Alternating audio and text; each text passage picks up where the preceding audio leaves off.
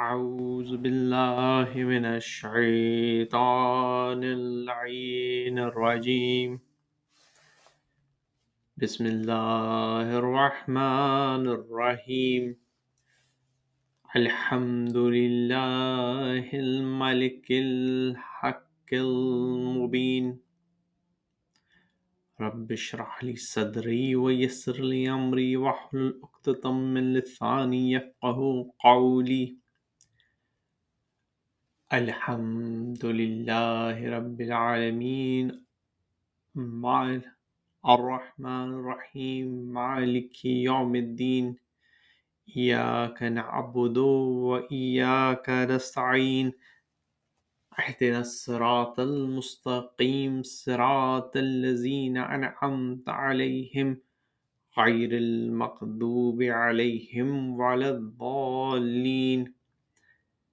اللهم صل وسلم وزد وبارك على النبي الأمي العربي الحاشمي القرشي المكي المدني صاحب الوقار والسكينة المدفون بالمدينة العبد المؤيد ورسول المسدد المصطفى الأحمد المحمود الأمجد أبو القاسم محمد صلى الله عليه وسلم.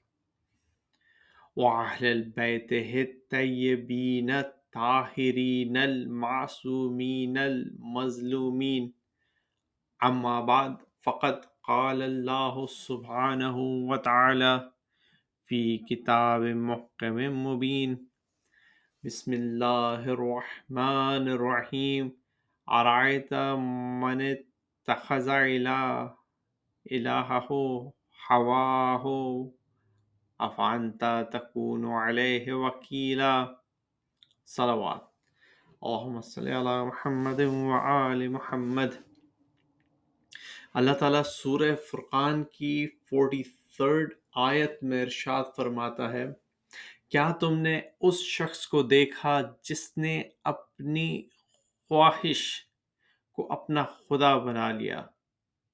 تو کیا تم اس کے لیے رسپانسبل ہوگے؟ اب یہاں پہ ایک انتہائی امپورٹنٹ بات آتی ہے۔ کہ جب ہم نے کسی نے، کسی بھی انسان نے اپنی خواہشوں کو اپنا خدا بنا لیا، تو اس نے اس آیت کے مزداق اور اس کے مطلب اور اس کے مفہوم سے دوری اختیار کی۔ جب اللہ تعالیٰ کہتا ہے ایا کا نعبد و ایا کا نستعین کہ ہم تیری عبادت کرتے ہیں اور تجھ سے مدد چاہتے ہیں۔ اللہ تعالیٰ قرآن مجید میں فرماتا ہے کہ تم تقوی اختیار کرو، میں تمہارے کام کروا دوں گا۔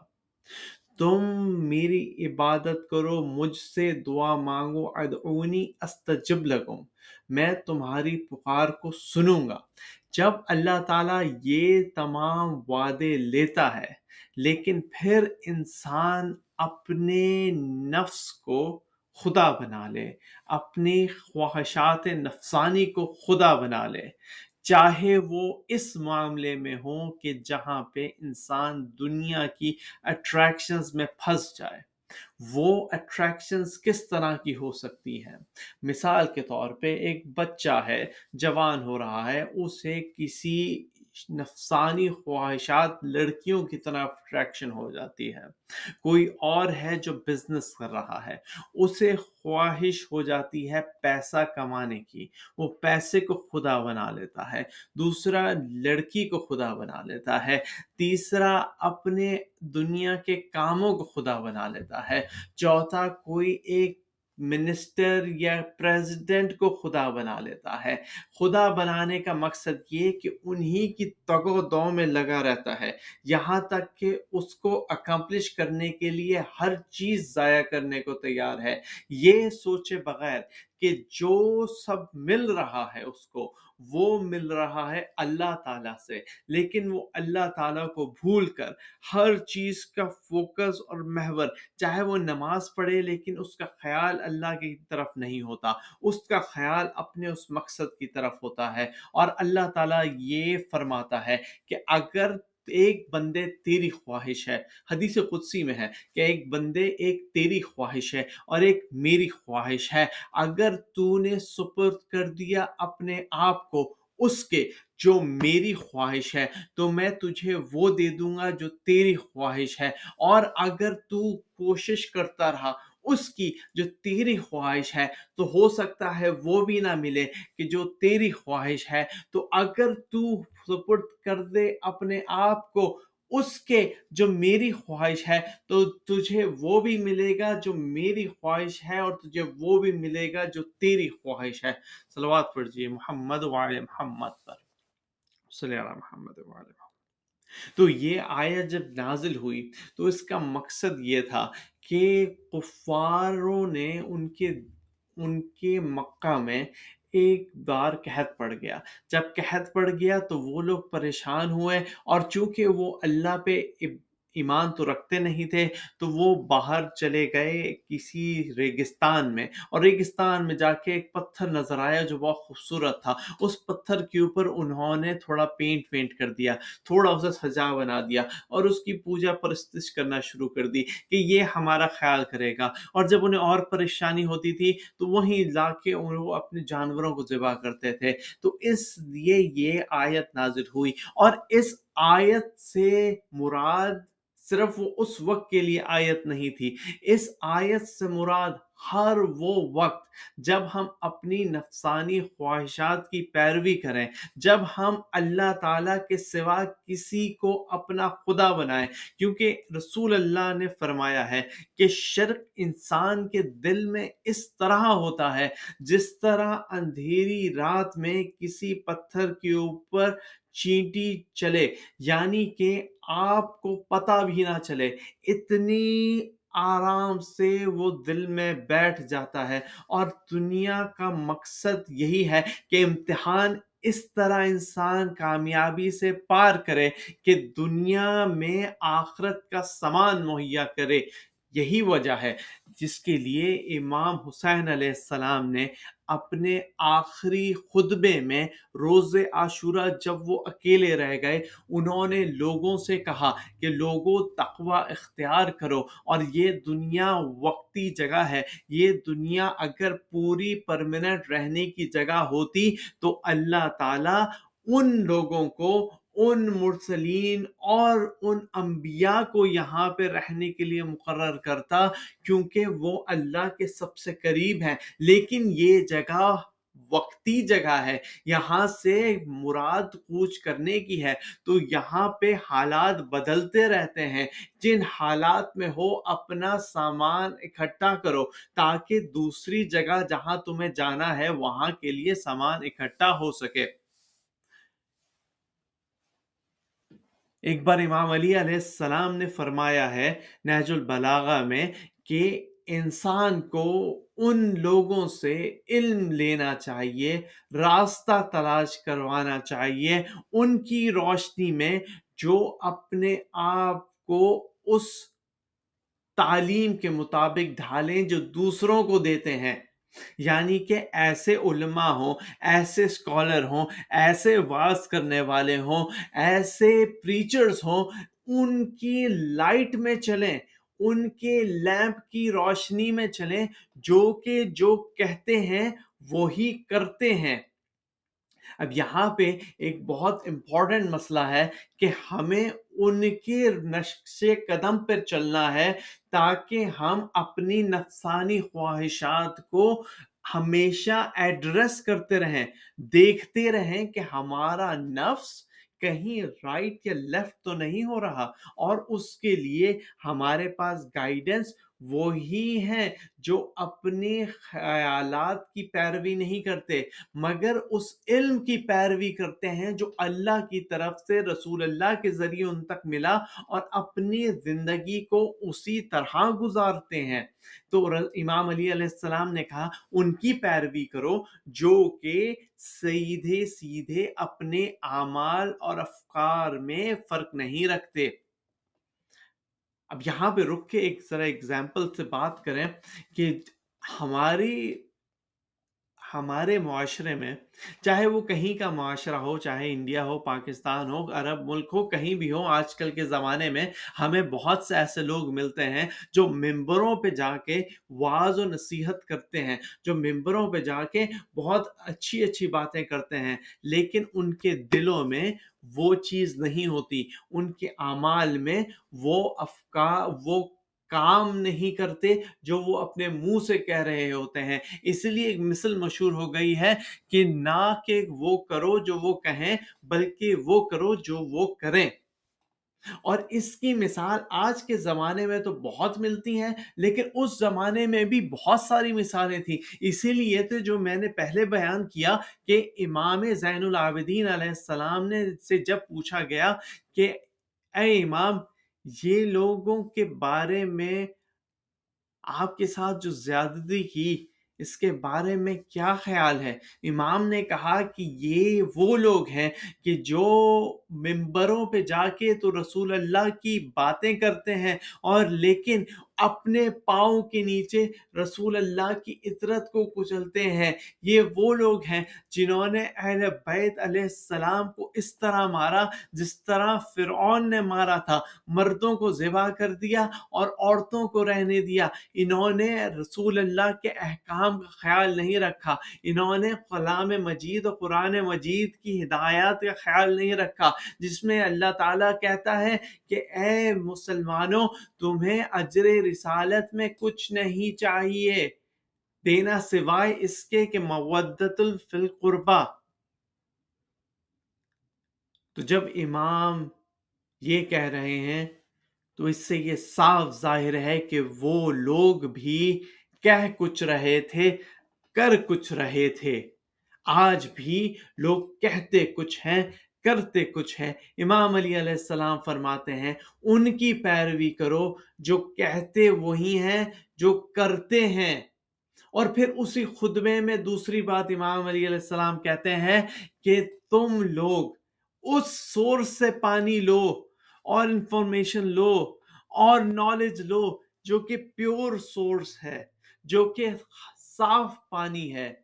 کیا ہم میں سے کوئی بھی یہ پسند کرے گا کہ ایسے جگہ سے پانی لیں جو گندلا پانی ہے؟ یہ بات میں نے پہلے بھی ذکر کی تھی کہ اگر ہم لوگ پسند نہیں کرتے کہ جہاں پہ گندا پانی ہے، جہاں پہ فضلہ ہے، جہاں پہ گندگی پڑی ہوئی ہے پانی کے اندر، وہاں سے پانی پی سکیں، تو کیا ہم یہ پسند کریں گے کہ اپنی روح کی غذا اس روح کی غذا جو اللہ تعالیٰ نے آسمان کی طرف متعین کی ہے، تاکہ ہماری روح اوپر کی طرف چلے۔ اور وہ ہے قرآن مجید۔ اور قرآن مجید کی تفسیر اور احکام ریلیجن اگر ہم ان کو اس جگہ سے، اگر ہم دنیا کی غذا اس جگہ سے نہیں لیتے جہاں پہ فضلہ پڑا ہے، بلکہ دیکھتے ہیں جہاں پہ صاف جگہ ہے۔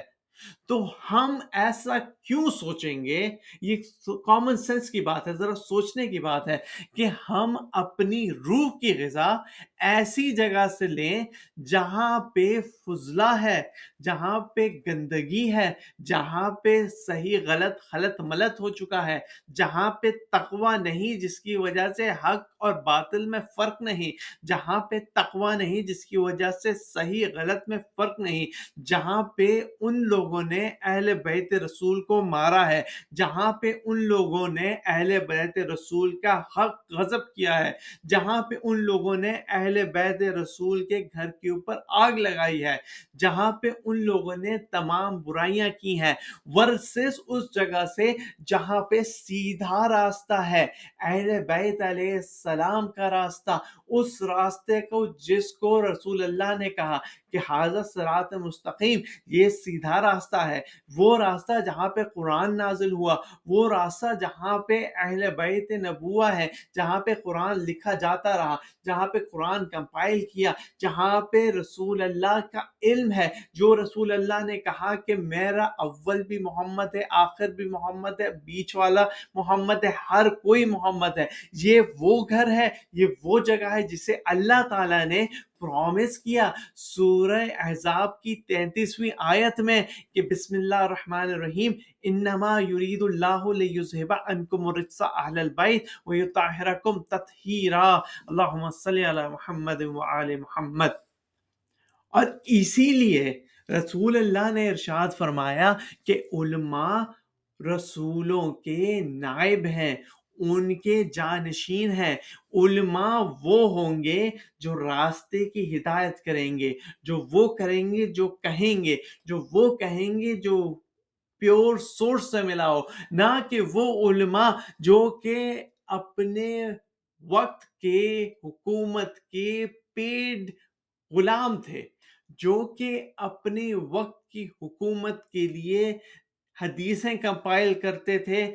چینجز کر کے جو کہ اپنی وقت کی حکومت کے لیے تمام ریلیجن کو خلط ملت کر دیا اور یہاں تک کہہ دیا کہ آپ لوگ سوال نہ کریں اگر کسی کے پاس حدیثیں ہیں تو ان کو پہلے مار دیا اور پھر حدیثیں کمپائل کی اور پھر فتویٰ بھی دیا مارنا بھی جائز ہے اور پھر فتویٰ بھی دیا کہ قرآن مجید کو جلایا گیا تو اس کا جلانا بھی جائز ہے یہ علماء حق نہیں ہو سکتے۔ علماء حق جو پیغمبروں کے نائب اور وسیع اور ولی ہیں، یہ وہی ہیں جو سیدھے راستے پر ہیں۔ اور یہ وہی ہیں، یہ وہی اہل بیت نبوہ ہیں کہ جب تمام گھر لٹا دیا، کربلا میں تمام گھر لٹا دیا اور امام حسین علیہ السلام جو نواسہ رسول تھے۔ جو حضرت فاطمہ زہرا کے بیٹے تھے، ان کو اریا مٹی میں غلطہ چھوڑ کر اس حالت میں کہ جسم ٹوٹ چکا تھا، گھوڑوں کی سموں سے جسم ٹوٹ چکا تھا اور اس جسم نازنی کو ریگے تباہ پہ چھوڑ کر جب یہ اہل حرم کو لے کے اپنے ساتھ بازاروں میں جاتے تھے اور سر امام حسین نوک نیزہ کے اوپر تھا، یہاں تک کہ ایک بار جب بازار میں گئے، جب بازار میں گئے تو ایک شخص کہتا ہے جو کہ اصحاب رسول میں سے تھا، وہ امام زین العابدین کے پاس آیا، اس نے دیکھا کہ ایک لاغر اور ناتوان جوان ہے جس سے سیدھا چلا نہیں جاتا۔ ہاتھوں میں بیڑیاں لے کے چل رہا ہے، سر جھکائے۔ آگے آگے وہ چلتا ہے اور اس کی بیڑیوں میں سے آواز آتی ہے اور وہ سر جھکا کے چلتا ہے اور خاموشی سے آنکھوں سے آنسو بہاتا ہے۔ لوگ چار طرف سے اس کے اوپر ہجوم کیے ہوئے ہیں۔ کوئی کہتا ہے، باغی! کوئی کہتا ہے ظالم، کوئی کہتا ہے نا مسلمان وہ خاموشی سے چلا جا رہا ہے۔ اس کے پیچھے چند بیویاں آ رہی ہیں۔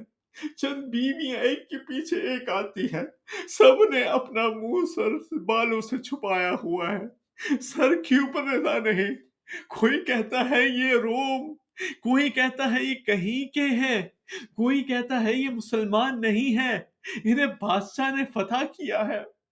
وہ صحابی جب اس نے اس آدمی کے، اس جوان کے نور کو دیکھا، وہ تڑپ گیا۔ وہ نور کے والے کے پاس آیا اور کہتا ہے، سلام ہو تم پر اے قیدی۔ جیسے ہی اس نے سلام سنا اس قیدی نے، جس کو ابھی تک کسی نے سلام نہیں کیا تھا، اس نے کہا کہ وعلیکم السلام اے نانا کے صحابی۔ اب وہ بندہ تڑپ گیا۔ اس نے کہا، اس نے کیسے کہا نانا کے صحابی؟ اسے کیسے پتا چلا کہ میں نانا کا صحابی ہوں؟ اور نانا کیوں کہا؟ نانا کیوں کہا؟ یہ ہے کون؟ جیسے ہی اس نے پوچھا کہ آپ ہے کون؟ کہا، میں علی ابن الحسین ہوں۔ میں حسین کا بیٹا ہوں۔ میں فاطمہ زہرا کا پوتا ہوں۔ نام فاطمہ زہرا سنا تو وہ تڑپ گیا۔ اس نے کہا، یہ فاطمہ زہرا، حضرت فاطمہ زہرا کی اولاد یہاں پہ کیسے آ گئی؟ انہوں نے کہا کہ حسین مارے گئے۔ وہ جو سر آگے ہے، وہ حسین کا ہے۔ اس نے سر کو دیکھا اور روڑنا پیٹنا شروع کیا۔ ہائے حسین! اس نے کہا کہ میں کچھ کر سکتا ہوں۔ کہ بیبیاں پیچھے ہیں، وہ بیبیوں کے پاس گیا۔ اور سر کو جھکا کے وہ کہتا ہے کہ بی بی، السلام علیکم۔ اس موقع کے اوپر میں آپ کی کیا مدد کر سکتا ہوں؟ میں آپ کے نانا کا صحابی ہوں، لیکن اس موقع پہ میں کیا مدد کر سکتا ہوں؟ میرا دل کٹتا ہے آپ کو دیکھ کے۔ بی بی نے کہا کہ اگر کچھ مدد کر سکتے ہو، تو ایک کام کرو۔ آگے جا کے نیزے والے سے کہو کہ سر حسین کو اور باقی سروں کو آگے لے جائے۔ تاکہ لوگ ہماری طرف نہ دیکھیں۔ وہ جا کے کہتا ہے کہ میں سر حسین والے سے کہا کہ میرے کچھ پیسے ہیں، تم آگے لے جاؤ۔ اور وہ آگے لے گیا۔ یہی سر وہ تھا۔ حضرت فاطمہ زہرا کا بیٹا، یہ امام حسین کا سر۔ وہ سر تھا کہ جب یزید کے دربار میں لایا جاتا تھا یزید پہلے اپنے سامنے رکھواتا تھا، ایک تشت میں رکھواتا تھا سر حسین کو، جس کے اوپر رسول اللہ نے منہ سے لیے۔ اس سر کو جس کو فاطمہ زہرا اپنی گود میں لے کے جھولا جھلاتی تھی، علی مرتضی اپنی گود میں لیتے تھے۔ اس سر کو لے کے پہلے تشت میں رکھواتا تھا، پھر اس سر کو چھڑی سے مارتا تھا۔ پھر اس سر کو اپنے دسترخوان کے نیچے میز کے نیچے رکھواتا تھا اور اس کے اوپر کھانا کھاتا تھا اور شراب پیتا تھا۔ پھر اس سر کو لے کے اپنی مسند کے نیچے رکھواتا تھا۔ وہ سر وہ سر پنجتر پاک کا سر، وہ سر جو نور خدا کا سر تھا۔ وہ سر اپنے